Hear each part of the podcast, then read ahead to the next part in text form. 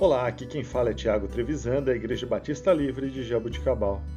Vamos para o nosso devocional 109.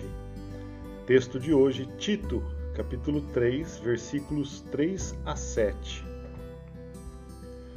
Houve um tempo em que nós também éramos insensatos e desobedientes.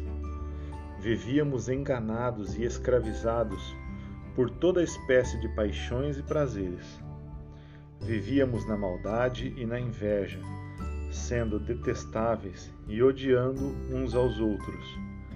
Mas, quando da parte de Deus, nosso Salvador, se manifestaram a bondade e o amor pelos homens, não por causa dos atos de justiça por nós praticados, mas devido à sua misericórdia, ele nos salvou pelo seu lavar regenerador e renovador do Espírito Santo que ele derramou sobre nós generosamente por meio de Jesus Cristo, nosso Salvador. Ele o fez a fim de que, justificados por sua graça, nos tornemos seus herdeiros, tendo a esperança da vida eterna. Queridos, estes versículos de hoje descrevem a nossa situação quando estávamos escravizados pelo pecado ficamos cheios de ressentimento, inveja e ódio.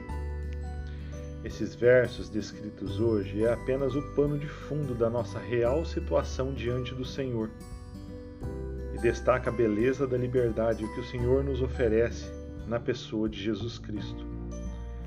Nossa vida quebrada pode ser como um veludo negro contra o qual o magnífico diamante da graciosa salvação divina pode ser exibido.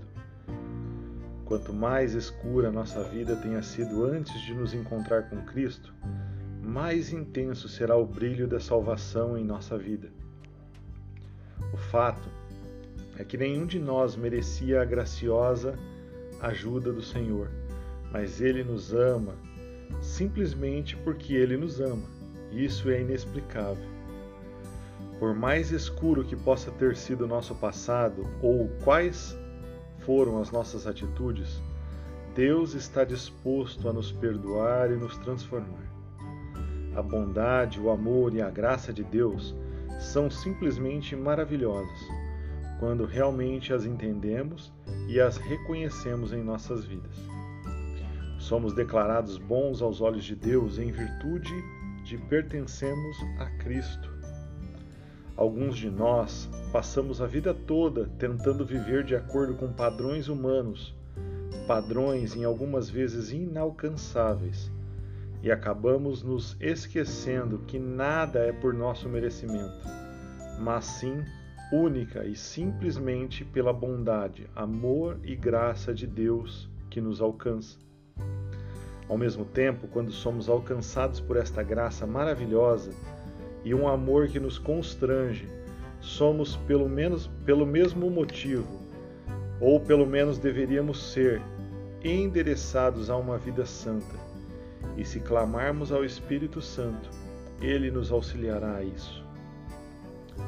Queridos, nunca devemos nos esquecer. Jesus é a solução para qualquer caos que estejamos vivendo. Deus abençoe o seu dia. Bye.